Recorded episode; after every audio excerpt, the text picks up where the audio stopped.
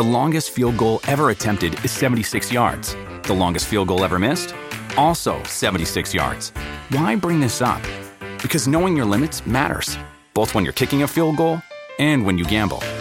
Betting more than you're comfortable with is like trying a 70-yard field goal. It probably won't go well. So set a limit when you gamble and stick to it. Want more helpful tips like this? Go to KeepItFunOhio.com for games, quizzes, and lots of ways to keep your gambling from getting out of hand.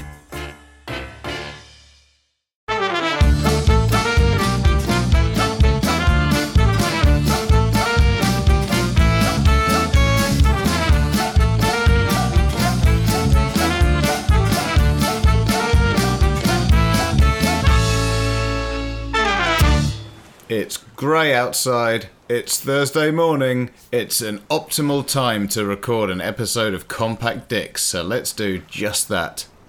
How's that? That's an intro, isn't it? That was good, yeah, I really liked that. I was desperately trying to think of something, but as far as I got was, good morning Dan, I'm the Minister of Circus. That's all I got to in my head. I had nothing, and so I'm glad that you came out with that. The Minister of Circus. And I don't know where I was going to go with it. So. Is that what you think MC stands for? Is it not? No, I'm joking. It's the microphone controller, isn't it? It's the Master of Ceremonies. I know, I'm only playing. It's messing about, isn't it? That's what it's all about, Dan. It's not about being serious. It's about doing a funny podcast where just people about having a bit of fun with your mates, isn't it? With all this doom and gloom in the world, it's nice to just pass the time and have a few lols. Isn't it? As the kids say. Oh, lovely. Because if you can't laugh... No, okay. Dan, this is Compact Dicks, and we don't mess about on this podcast. No. This is Compact Dicks, and this is the listeners' opportunity to send in their choices for who or what they would choose for the desert island. And you can get in contact by going to dickspod.com/contact and sending us your choices for the desert island. But we always like to start this with a few choices of our own. So who have you chosen this week, Dan? Who or what? Oh, I've got... I think this is a good one, right? Glenn Kitson. Ah, interesting. Glenn Kitson. Okay, yeah. He's big on social media. I think his real job is like... I think he makes adverts. He's like an advert director or something. Ah, interesting. Because I've seen pictures of him on his social media with a lot of famous people, and I always wondered what he did. And he's sort of got into doing lots of memes on social media, so he's really funny to follow because he does lots of things where, you know, if you're not familiar with him, he'll post a picture of, like... Mick Hucknall, and he'll say something like Ed Sheeran is a British singer-songwriter, blah blah blah, so he'll do like pretend bios of people, and it's very funny.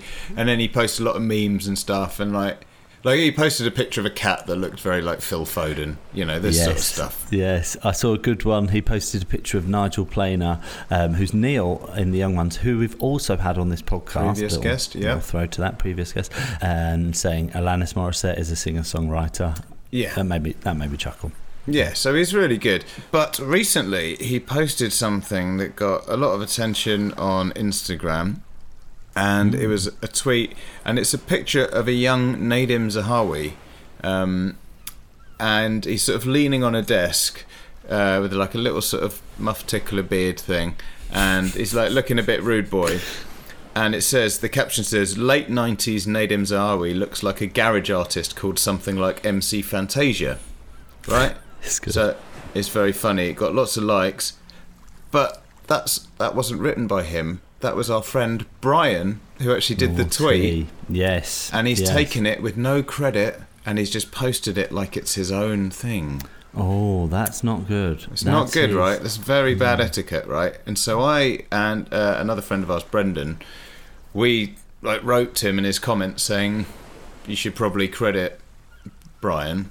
And all he did was reply to me and go, "Congrats, Brian, great stuff," or like, "Oh, it's really funny," and it's like, that's not really a credit there. And I just thought, you know what, mate, come on. And it's been shared loads, and that's annoying. That is really annoying. And I just think it's slightly dickish behaviour. Credit where credit is due. Yeah, like it's not even in his stories though. It's in like the posts, so it's like an official one. Yeah, so I felt a bit angry about that. I wonder how much other content he's stolen. Well, that makes me think, yeah, exactly that.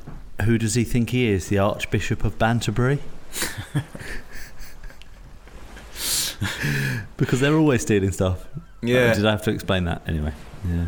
So there you go. Here's my nomination for today. That's a fantastic choice. Have you got one, James? I currently share an office in the town where I live with a friend of mine, and lovely little office, a little space where we can come and work. I think the whole office block emptied out during COVID, and so we got it on the cheap, and they've never put the rent up, so hopefully they never listen to this and twig. There were some empty offices, and the office next to ours became occupied by some people who I don't like very much.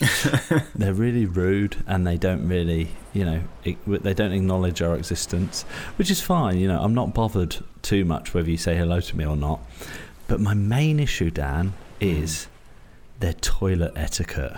Oh dear, what's going on? So there's just, it's a small office, there's just two stalls in the toilet, and they just piss everywhere. No. It's fucking insane.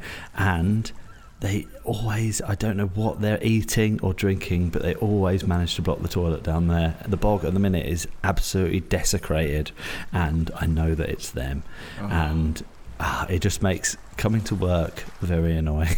Oh man, that's awful. That's, and especially if it was just you guys and you know that it was fine, and it's sort of, because what's the next thing? Like, you have an awkward conversation, or you leave a passive-aggressive note, like what's the... Well, they've been here a little while, and I wish I'd said something the first time that I noticed it, because if I'd said something the first time I'd noticed it, then it'd be like, hey guys, look, I know that you're new here or whatever, but what we do is we don't piss everywhere, and if you do, clean up after yourself if you can't manage to just piss in the toilet. But now it's been a few months and I've not said anything. Oh man, that's awful. I worked in a factory once, and I went into the cubicle, and I was sitting on the toilet, and I looked to each side of me, and the walls of the cubicle were covered in bogeys. Like, covered. God. Like, it wasn't just one or two, it was like it had been going on for weeks, and it must have been a thing. Like, it couldn't have just been one person. It must have been a thing that they all bought into, or only one person ever took a shit there. And it was like, and it felt like the walls were closing in on me, because I just I was like, oh my god, don't touch it, don't touch anything. Like, it was fucking unbelievable. That's disgusting. Yeah, it was. Well, that's really what I'm living in, and so that's my choice for this week. Good choice. A good choice. So that's me managing to vent. Thank you for listening, everybody. Thank you for sharing. It's an open, safe forum. Okay, and I feel like, because we've managed to talk for quite a while at the start of this podcast, let's go in at this point to suggestions from my dad, John Deacon, regular contributor to Compact Dicks. Hi, James. Hi, Dan. Well, great episode this week, Dan, with the lads from Jack Mate's Happy Hour. Totally agree with their choice of film, or all the films by Will Ferrell. Sprung to mind a time when me and my boys one Christmas went to watch the latest Star Wars movie. It was sold out, so we ended up watching Anchorman 2, The Legend of Ron Burgundy, and what still makes me angry now, a load of shit. But of course, their choice of Sir Geoff Hurst, I don't know, it's a treasonable offence. So anyway, I was listening to Radio 4's comedy show, The News Quiz, on Friday night, and three of the four contestants were three people we've had on the pod, Shappi Korsandi, Geoff Norcott and the comedian Ian Smith, all great comedians. Now, Ian Smith's episode of Dickspod popped to mind. In his episode, he shows his school motivational speaker, Kev. That is hilarious. It's likened to David Brent-style character. And on the theme of motivational speakers, I'd like to draw the next recommendation, and that is Skin from the pop band Skunk Anansie. Now, Skin chose the motivational speaker Tony Robbins. She was quite angry, actually. She said he comes out with terms like, if you can't, you must, and if you must, you can. Yeah, and your past does not equal your future. Anyway, But another episode that sprung to mind is Nikki Hodgson's episode. Now, she also chose Tony Robbins, but she also chose a anti-feminist called Mike Buchanan. She had a spat with him on Sky News, and the clip went viral because she actually mentioned the fact that she used to be a dominatrix. Now, funnily enough, I listened to her. She was on Jeremy Vine's show just as the clocks turned back and winter started. The theme of the episode was having a phobia about darkness and the nights in the winter. It made me chuckle, really, because I can imagine a dominatrix, but only in the summer when it's sunny. But anyway, those are my recommendations for this week. That's comedian Ian Smith's episode. Now, Ian Smith's episode came out in February 2019. Skin from Skunk Anansie, her episode came out in December 2020. And we've got Nikki Hodgson's episode, which came out in September 2018. So, hope you enjoy. Cheers, bye. There you go. Thank you, John, for your wise words as ever. Good recommendations there. And, go and check out those episodes. Yeah, recording with Skin was brilliant. She was so nice. And, hey, bona fide rock star on the podcast. Yeah, it's excellent. She's excellent. Great choices. Really well thought out answers as well. It's like some people, I feel like, they make their choices and there's not always as much detail, but she'd really taken the format and worked on what she was going to choose, which was excellent. I do feel like Jack Mate's Happy Hour podcast this week, picking Sir Geoff Hurst, maybe was a step too far. I do think that was sacrilege, and so actually, no. I thought his reasoning was good, though. I liked his reasoning. It's good. But, it was good, yeah. I don't know. I mean, I like a bit of controversy on it now and again. No, so. I do actually think it's quite good, but yeah. I've got to back up my own dad, do you know what I mean? Oh, of course. You've got to back up your dad. But look, we're not just here for us. We're here for you, the listeners. And let's hear from the listeners. Have you got an email from a listener, James? I've got one here from Scott, and Scott has messaged in to say, my choice for the desert island would be the Red Hot Chili Peppers. Oh, nice. Yeah. I thought this was good. Yeah. And he said, it is for many, many reasons, but for most of all, that they suck. Which I thought was hilarious. And I don't know if I could deal with the four of them walking around topless, beating their chests on the island. I feel like Red Hot Chili Peppers, when they were sort of young and sort of a bit edgy, never like edgy, but you know, they'd obviously had like quite mad like lives growing up and stuff. Yeah. And you know, when they were sort of naked and sort of doing this sleazy funk kind of stuff, it was like made a bit more sense. But now when it's like you're in your 50s and you're knocking out probably older, some of them, right? Knocking out kind of quite beige music sometimes, or quite sort of samey music, but then you're on Jules Holland and you've still got your tops off, and it's like doesn't work anymore, guys. Just let it go. I think so. And I mean, look, each their own, but I think that they're probably case in point would be the lyricism. It's an overplayed song, but Under the Bridge Downtown is where I drew some blood. It's kind of like they're under a bridge somewhere in California shooting up. You know, these guys have been through it, and then it kind of graduates to like Danny California. She is wearing a dress. She's in town. She's come to LA to have a nice time, and it's like, I feel like maybe it's a step down. Yeah. Like that. That's what I think. Street lights, butt chafe, big toe, diddle. Yeah, I think like we all have fond memories of them from certain points in our lives, but you know, if you met a grown-up and you said, what's your favourite band? They said Red Hot Chili Peppers, you'd be like, I don't know. But maybe I'm just a snob. Hey, look. I think we've mentioned it on this podcast before, but the very same Brian, friend of ours who you mentioned at the start of the episode, he said that a band should have 10 years or 5 albums. Yeah. And I think he's right. I think that is spot on. That's the max, you know. Yeah, I think he's got a point. Say that, you know, we've run our course, because I don't think it gets any better after that. No. Very, very rarely, I think. I think it's a fair rule. James, this comes from Steve. He says, hi, dick boys. I'd like to nominate a food item. It's bitter melon.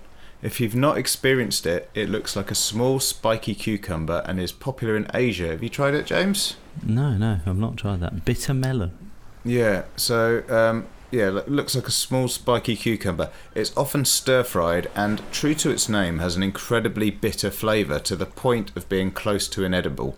I can't understand why there are so many delicious vegetables to eat, why people insist on eating it. It's absolutely rank.